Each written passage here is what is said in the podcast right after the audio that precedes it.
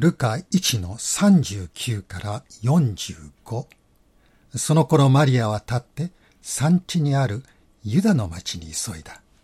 そしてザカリアの家に行ってエリザベツに挨拶した。エリザベツがマリアの挨拶を聞いたとき、子が体内で踊り、エリザベツは精霊に満たされた。そして大声を上げて言った。あなたは女の中の祝福された方。あなたの体の身も祝福されています。私の主の母が私のところに来られるとは何ということでしょう。本当にあなたの挨拶の声が私の耳に入ったとき、私の体内で子供が喜んで踊りました。主によって語られたことは必ず実現すると信じきった人はなんと幸いなことでしょう。クリスマスが近づくとアベマリアの曲があちらこちらで聴かれるようになります。モーツァルト、シューベルト、メンデルスゾーン、ブラームス、グノ、ファルディ、著名な作曲家がそれぞれの曲を作曲しています。今日は受胎告知とマリアのエリザベツ訪問という箇所を見るんですけれどもこの「アベマリア」の歌詞はルカ1章28節の受胎告知の言葉天使の言葉とそれからマリアがエリザベツを訪問した時にエリザベスが言った言葉。その2つが組み合わさってできたものです。つまりおめでとう恵まれた方主があなた方と共におられます。天使の言葉ですね。それからエリザベスの言葉はあなたは女の中の祝福された方あなたの体の身も祝福されています。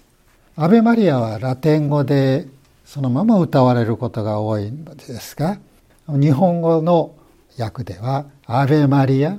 恵みに満ちた方主はあなたと共におられます」「あなたは女のうちで祝福されご体内の御子イエスも祝福されています」となります。中世にはこの「アベマリア」の祈りにマリアが見つかりに答えた言葉。そしてヨハネ一章14節が加えられましてお告げの祈りというものが作られました。これは天使はという言葉から始まりますので天使アンジェラスという言葉なんですがそれでアンジェラスの祈りというのが普通ですね。で次のように祈ります。主の見つかいのお告げを受けてマリアは精霊によって神の御子を宿された。おめでとう恵まれた方主があなたと共におられます。本当に私は主のはしためです。どうぞあなたのお言葉通り好みになりますように。あなたは女の中の祝福された方。あなたの体の身も祝福されています。言葉は人となって私たちの間に住まわれた。身を見つかいのお告げによって御子が人となられたことを知った私たちがキリストの受難と十字架を通して復活の栄光に達することができるよう恵みを注いでください。私たちの主イエス・キリストによってアーメンルカの福音書はマリアが御子をその体内に宿したということから書き始めています福音の中心は十字架と復活なんですけれどもテモテ第2の2の8に私の福音に言う通りダビデの子孫として生まれ死者の中からよみがえったイエス・キリストをいつも思っていなさい。そうありますように、救いの見業はイエス様のお誕生から始まりますよね。神の御子が人となって世に来られなかったら、その後に続く十字架も復活もないからです。ですから、使徒信条も、我はその一人子、我らの主イエス・キリストを信ず、主は精霊によりて宿り、処女マリアより生まれというふうに書いているわけです。救いの見業が巫女が少女の体内に宿られたそこから始まった私たちはそう告白するのですしかも使徒信条がわざわざマリアという名前を書き記しているのは神様が全人類全世界の救いのために人をお持ちになられるということを教えています。神様は人をお救いになるのに私たち人間と私たちのこの現実と無関係なところでそれを実現されたのではないんです。天で救いを実現されたのではないんです。神の御子が人となりこの地上に降りてきて人類の歴史の中に入ってきて私たちと同じように人生の苦しみを味わってそして私たちを救われた。そのことを乙女マリアより生まれっていう言葉は言い表しています。クリスマスの9ヶ月前見つかいがマリアに現れまして言いました。おめでとう恵まれた方主があなたと共におられます。ルカの一章の28節です。彼女が神の御子を宿すということを告げたのです。でこの時の言葉「おめでとう」というのが「アベマリア」の「アベ」です。英語では「ヘイル・メリー」っていうふうに言いますけれども「ヘイル」っていうのは挨拶しますとか歓迎しますとかあるいはもっと言えば称賛しますという意味になります。アベマリアの歌では母マリアに対する尊敬敬愛を表す意味で使われているので「Hail Mary full of grace」と歌うわけなんですが元のギリシャ語ではこれは実は「喜べ」という言葉なんです。喜べミスカヤマリアに「喜べ」と言ったんです。けれどもマリアにとって見つかいのこの告知はあまりにも大きなことで理解しがたいことでした。しかも突然のことです。喜べと言われてすぐには喜べなかっただろうと思います。けれどもマリアは見つかいが告げた言葉をそのまま受け入れて本当に私は主のはしためです。どうぞあなたのお言葉通り好みになりますようにそう答えました見つかいのお告げを聞きそのお言葉を受け入れたマリアですけれども彼女はまだ年若く未婚でありました。ですからこれからどうなるのだろうという不安がきっとあったと思います。それで神様はマリアを妻子ザカリアの妻でおばにあたりますエリザベスのところへと導くのです。エリザベスには長い間子供が与えられませんでしたが高齢になってから妊娠しました。6ヶ月を迎えていました。マリアはエリザベスの身の回りをの世話をするためにというのでエリザベスを訪ねたのだろうと思います。当時のユダヤの社会では年下の人は年上の人に対してまるでしもべやはしためのようにして使えるそういう慣習がありました。で40節にそしてザカリアの家に行ってエリザベスに挨拶したとありますけれどもおそらくマリアはエリザベスはたとえ親戚とはいえうんと年上でありましたから丁寧にお辞儀をしておば様のお世話をするために参りました。何なりとお申し付けください、まるで自分をはしためのようにして挨拶をしただろうと思うのです。ところがマリアはエリザベスの口からこの言葉を聞いたんです。あなたは女の中の祝福された方あなたの体の身も祝福されています。私の主の母が私のところに来られるとは何ということでしょう。年長のエリザベスがまだ若いマリアにまるで貸し付くかのような言葉を出している。立場が逆転していますね。でこれは見つかいがマリアに告げた言葉を裏打ちするものです。マリアはエリザベスがそういったことによって自分は本当に見つかいが告げた通りに神の御子を宿しているんだということを確信することができました。マリーはこの後エリザベスのところに3ヶ月滞在しますけれどもその期間にもエリザベスから多くのことを聞いたでしょう。そしてそれによって文字通り主の母となる。その備えをしていったのだろうと思います。私たちは一人一人が神様の前に立ち神様の言葉を聞かなければなりません。けれども日常生活の中で御言葉に従っていくためにはやはり他の信仰者との交わりが必要です。御言葉が生活の中でどのように働いたかそのことを聞き語り合うことによってより一層御言葉を理解することができます。また御言葉を実行に移すことができるようになるんです。まあ今では電話やメールなどもあります。ですから身近な人とだけでなく遠く離れた人とも語り合うことができますけれどもまたこうして共に集まった時に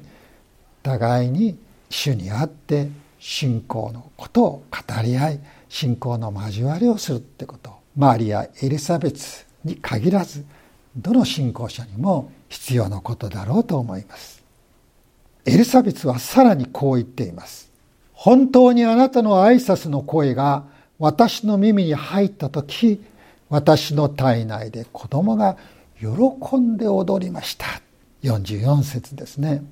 ザカリアとエリザベスの間に生まれるこの子供はやがてバプテスマのヨハネになります。イエス様が救い主として活動を始めるその準備をする人として神様が選ばれたわけですがそのヨハネとイエス様とが互いに胎児の時に出会っているというのは本当に不思議な神様の取り計らいだと思います。マリアがエリザベスを訪ねたのはマリアが自分の使命を確認するために必要でした。でも同時にエリザベスが自分の子供に与えられている使命を確認するためにも必要なことだったのです。エリザベスはマリアにこうも言いました主によって語られたことは必ず実現すると信じきった人はなんと幸いなことでしょう。マリアが見つかいの言葉を聞いた時本当に私は主のはしためです。どうぞあなたのお言葉通り好みになりますようにそう答えて神様の言葉を心から受け入れそれを信じたということを指していますね。エリザベスはこの時はまだ見つかいがマリアに現れたとかまたその見つかいが告げたこと何一つ聞いていません。けれども精霊に満たされ精霊に示されマリアの信仰の本質を見抜いてこの言葉主によって語られたことは必ず実現すると信じきった人はなんと幸いなことでしょう。そう言うことができたんですこの新海訳の第2版だけが信じきったというふうに訳していますね。別に信じきったと訳す必要はない。普通に信じたと書けばいいんですが、信じきったと訳されているのは、ここで動詞の完了形が使われています。つまり、マリアは一旦信じた。その信じたことに固く立って、そこから離れないで、信仰にとどまっている。そういうニュアンスを表そうとしているんだろうと思います。私たちも神様の言葉をただ聞く読むよく理解して受け入れる。それだけでなくてしっかりとそこに立ってそこから離れない。つまり信じきるということはとても大切なことだと思います。そうするときに神様の言葉は私たちのうちに生きて働くものとなるでしょう。主の母と呼ばれる幸いはマリアだけに与えられた幸いです。他の女性は誰もこの特権に預かることはできません。しかしマリアと同じように主によって語られたことは必ず実現する。そう信じる幸いはもちろん男性にも誰にも与えられる幸いです。主の言葉が実現するのを見るその幸い。それは誰にでも与えられる幸いです。神様がご自分の御子を使わし世界を救うために人を用いられました。そうであるなら救いのメッセージをより多くの人に知らせそれを証しするために私たちを用いてくださらないはずがありません。神様がマリアを選び用いてくださったのはマリアが特別に優れたものがあったからではなかったと思います。もちろんマリアは信仰深い女性でありましたけれど彼女はおそらくナザレの村でもあまり目立たない女性だったのかもしれません。しかし彼女は見つかいが言った言葉神にとって不可能なことは一つもありません。自分の力ではない。人間の力ではない。神の全能が人を救う人を用いる。そのことを信じたのです。マリアはその信仰のゆえに神様に用いられました。神様は一人の女性を通して世に救い主を使わす。そのことを古くから創世紀の初めから予言しておられました。私はお前と女との間にまたお前の子孫と女の子孫との間に敵意を置く。彼はお前の頭を踏み砕きお前は彼のかかとに噛みつく。創世紀の3の15ですね。それから以前の7の14にはこうありました「身を処女が身ごもっている」そして男の子を産みその名をインマヌエルと名付ける。こうした神様の言葉がマリアによってまたマリアを母として生まれたイエス様によって実現したのです。救いを成し遂げるのは神様です。しかし神様は救われる側の人間を無視して一方的に物事をなさるのではありません。特別な仕方で不思議な仕方で人をご自分の救いの計画の中に組み込んでおられます。そして神様が私たちに求められるのは信仰です。私たちの信仰を用いて神様の言葉が実現する。そして私たちに求められている信仰は神の言葉が実現すると信じるその信仰なんです。皆さんこの信仰から喜びが生まれてきます。パウロは御言葉を受け取る御言葉を信じる喜びについてテサロニケ第一1の6でこう書いています。あなた方も多くの苦難の中で精霊による喜びをもって御言葉を受け入れ私たちと首都に習うものになりましたまた信仰による喜びについてはペテロがペテロ第一1の8でこう書いています。あなた方はイエス・キリストを見たことはないけれども愛しており、今見てはいないけれども信じており、言葉に尽くすことのできない栄えに満ちた喜びに踊っています。目に見えるものだけに頼っていますと失望し喜びをなくしてしまいます。しかし神様の言葉を信じ神様の言葉に満たされるなら魂に喜びが湧いてきます以前奉仕した教会でのことなんですけど今はその方も亡くなられましたが本当によく主に仕えまた人にも仕えていた一人の姉妹がありましたで彼女は何かありますとそば、にいる女性の肩を叩いて「恵まれた女よおめでとう」そう言って回ってたんですね。でそうやって他の姉妹を励ましていました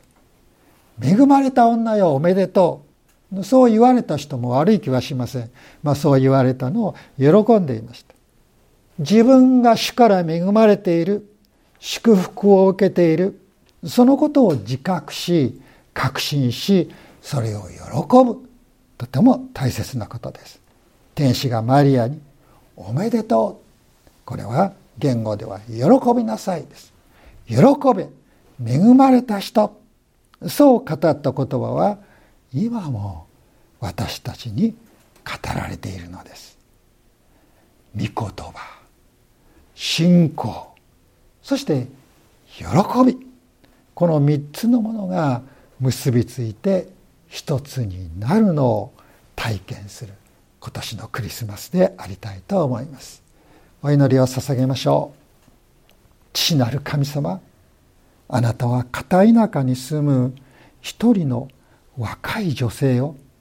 あなたの御子の母として選ばれました。彼女はあなたのお力が全てをなし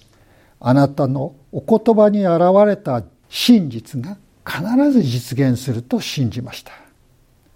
彼女は信仰によってあなたの救いの計画に参加しました。私たちも精一杯の信仰をあなたに捧げます。それを祝福し受け入れ用いてください。私たちを信仰の喜びで満たしてください。主イエスのお名前で祈ります。アーメン。